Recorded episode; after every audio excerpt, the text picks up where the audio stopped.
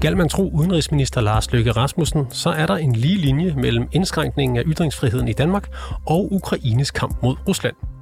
Det kan måske lyde skørt, men det er ikke desto mindre sandt, det siger lektor i Mellemøststudier ved Syddansk Universitet, Helle Lykke Nielsen. Men hvad præcis får Ukraine ud af, at man ikke må brænde Koranen i Danmark? Det undersøger vi i reporterne i dag. Mit navn er Oliver Bernsen. Velkommen til.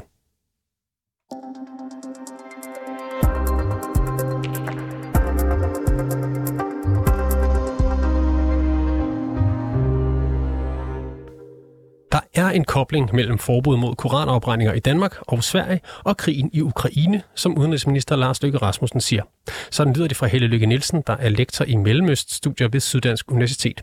Hende talte jeg med tidligere i dag, og jeg lagde ud med at spørge hende, om udenrigsministerens kobling af koranafbrændinger og krigen i Ukraine holder. Ja, det gør den der absolut. Øh, vi skal jo huske på, at dengang vi havde Mohammed-krise tilbage i 2005 og 6, der stod Danmark helt alene over for en samlet front af islamiske lande, ikke? og der var ikke nogen, der kom os til hjælp. Det var først, da der blev sat ild til øh, de danske ambassader i Beirut og i Damaskus, at øh, USA trådte i karakter og sagde, nu må det her holde op, øh, nu skal de her regeringer overholde deres internationale konventioner, og så begyndte at lægge pres på øh, de forskellige lande. Øh, situationen i dag er helt anderledes. Øh, fordi i, i dag har vi ikke kun USA som, som, som eneste supermagt. Rusland øh, vokser frem, vil gerne være en stormagt. Øh, vi har krigen i Ukraine. Og det betyder, at der ligesom, øh, der ligesom er to, to øh, store øh, konstellationer. Det liberale vest og det, autoritære, øh, det autoritære øst. Og øh, koranafbrændingerne og det, som de islamiske lande er, øh, reagerer på, det er jo ved at sige, hvis ikke Danmark gør sådan, eller Sverige gør sådan, som vi gerne vil have det, så kan vi begynde at lave en alliance med Rusland, og dermed bliver situationen en helt anden. Så hvad er det konkret, man er bange for? Jamen, man er især bange for, at øh, det, der hedder det globale syd, altså de islamiske lande, og det vi i gamle dage kaldte øh, udviklingslandene, øh, at de skal gå i alliance med, med Rusland, så de, ikke kan, øh, så de ikke vil være med til at lægge pres på Rusland for at få en ende på Ukrainekrigen. Er man øh, i Vesten bange for, at øh, nogle OIC-lande eller lande fra det globale syd direkte blander sig i konflikten i Ukraine?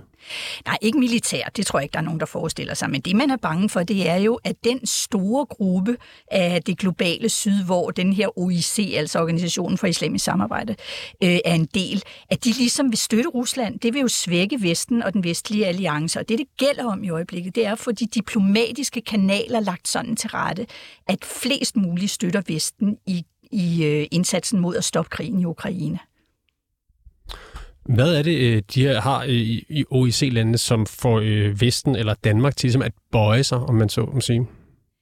Jamen først og fremmest så, så har de jo de her diplomatiske kanaler. Øh, OIC er jo øh, blevet ret god de senere år til at lave en øh, til at lave sådan noget lobbyarbejde i internationale organisationer. De har lige fået en resolution igennem i FN's sikkerheds øh, i undskyld i FN's menneskerettighedsråd. Ikke? ikke at det betyder så meget, men det er bare et eksempel på, at når OIC går i, går i alliance med de andre lande i det globale syd, og måske med Rusland også, så har de lige pludselig flertal, og det er det, man for enhver pris vil undgå. Man har brug for at lægge maksimal støtte, øh, undskyld, maksimal modstand og pres på, øh, på, øh, på Rusland, øh, så man kan få stoppet krigen i Ukraine.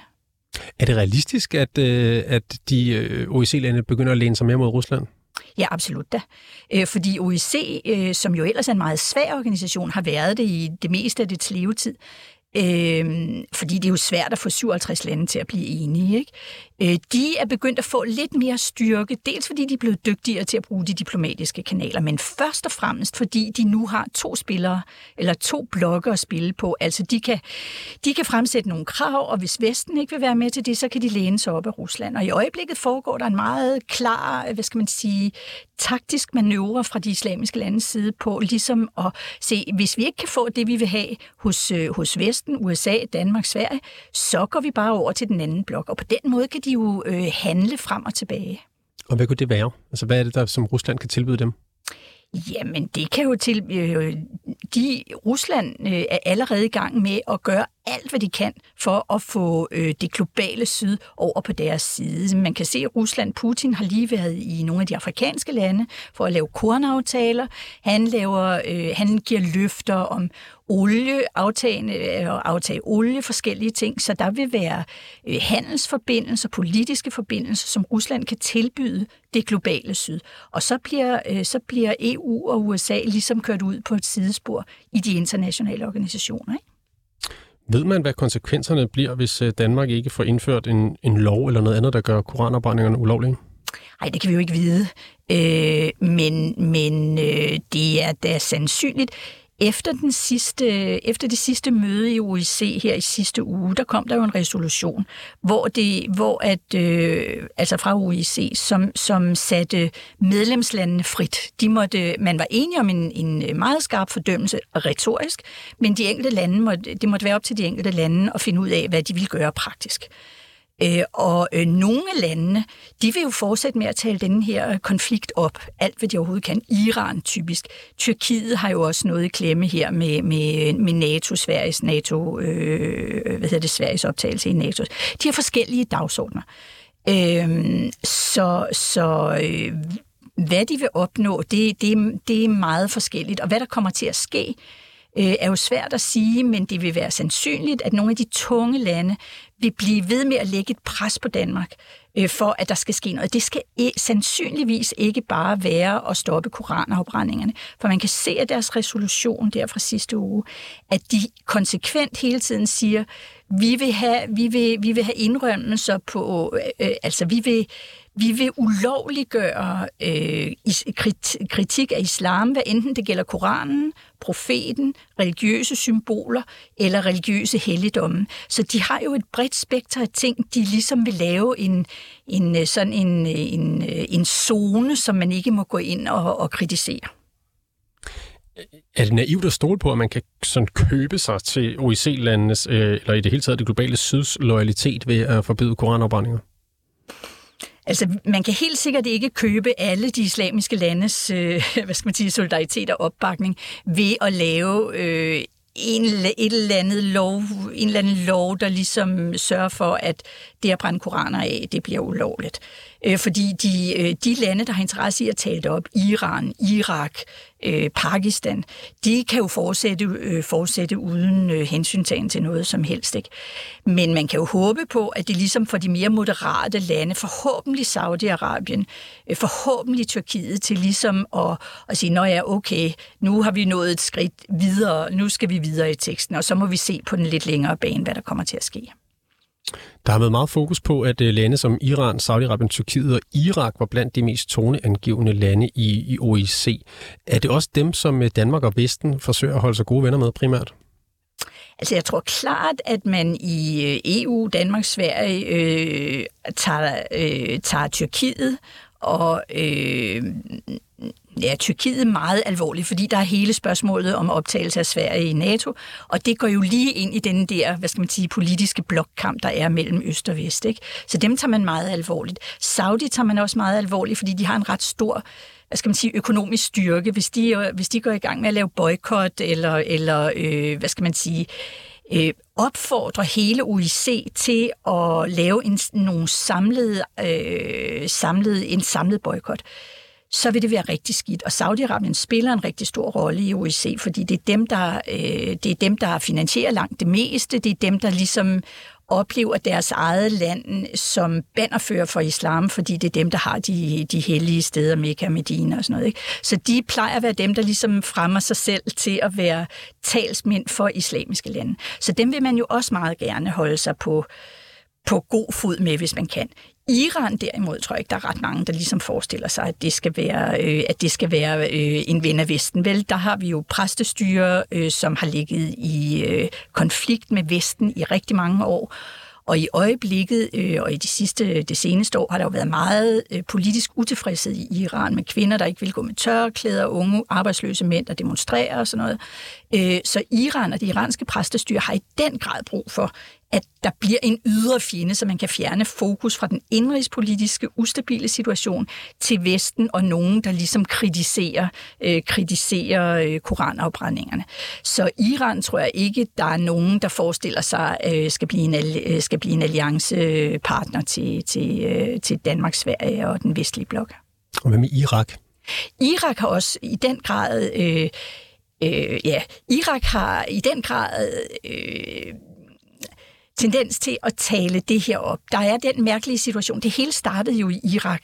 Øh, ved, vi havde jo haft mange koranafbrændinger, men lige pludselig var der øh, en i Irak, nemlig Muqtada Sadr, som er sådan en, en øh, irakisk øh, oprørspræst, øh, der sådan ligesom, øh, han har et meget stort bagland med arbejdsløse, vrede unge mænd i gaderne, som er rigtig utilfredse med, med hele det irakiske øh, øh styre. Øh, og den her, øh, den her øh, oprørspræst var, øh, var, den, var først ude, fordi han kan bruge det i sin egen indrigspolitiske situation. Det var faktisk ham, der har vundet de to sidste valg i Irak, både i 18 og i 21. Øh, men han, det lykkedes ham ikke at danne regering. Og øh, så gjorde han det, som han altid gør, når han bliver sur. Han trækker alle sine parlamentsmedlemmer ud, og så regner han med, at de andre, de, de andre politikere tager sig sammen, og så kan vi nok danne en regering på et eller andet tidspunkt. Men det lykkedes ikke. Der blev lavet en alliance, en shia-muslimsk alliance udenom ham, så han blev fuldkommen marginaliseret. Og nu ligger han i en kæmpe magtkamp med regeringen. Så han gør alt, hvad han overhovedet kan for at genere den irakiske regering. Og øh, det er blandt andet, øh, altså det var blandt andet derfor, han tog den her øh, koranafbrændingssag op, som så smittede til de andre lande. Og det gør han, fordi så sætter han den irakiske regering i, i klemme som lus mellem to negle. På den ene side, så må den irakiske regering være, øh, at de øh, tvangsindlagt til at beskytte ambassaderne, den danske, den svenske ambassade. På den anden side, så, kan de, så er de nødt til at kritisere koranafbrændingerne også. Ikke? Så de står der og ved næsten ikke, hvad ben de skal stå på. Og derfor så er de jo meget interesserede, så den irakiske regering er meget interesseret i at tale sagen op i OIC og gøre sådan, så OIC reagerer. Fordi så kan de ligesom vise deres egen befolkning derhjemme, se, vi gør meget mere for at forsvare Koranen, end ham der Muqtada Sadra, som satte det hele i gang. Ikke? Vi er den største, vi er den, der bedst kan forsvare islam. Det er slet ikke ham, Muqtada Sadra.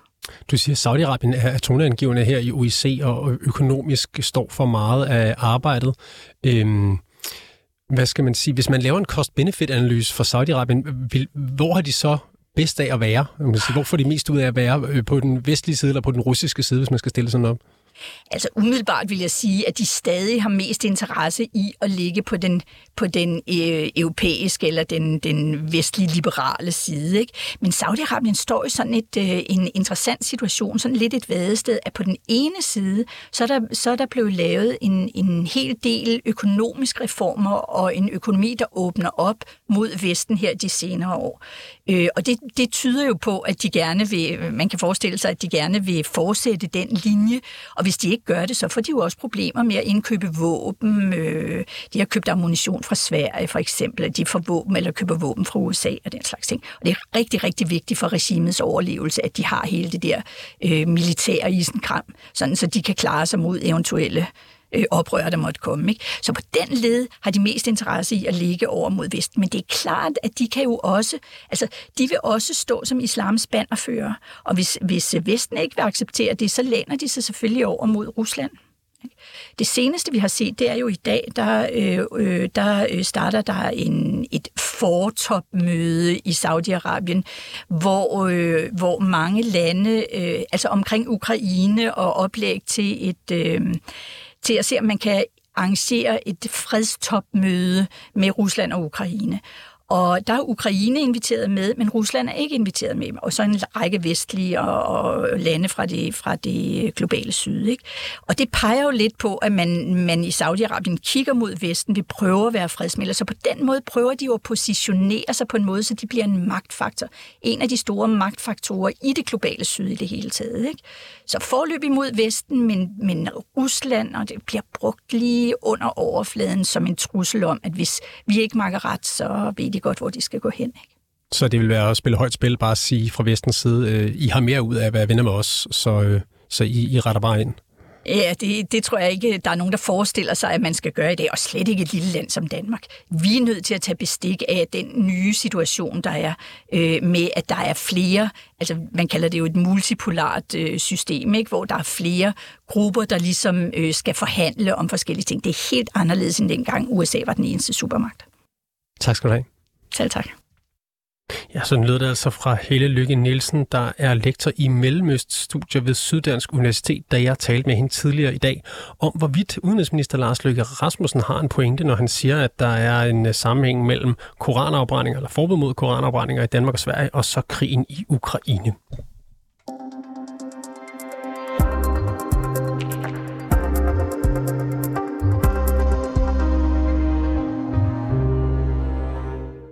Tak fordi I lyttede med til reporterne i dag. Har du noget, som vi skal undersøge, eller har du ris eller ros, så kan du altid skrive til os på reporterne 24syv.dk. Bag dagens udsendelse, der står Toge Gripping. Mit navn er Oliver Bernsen, og Simon Renberg er redaktør.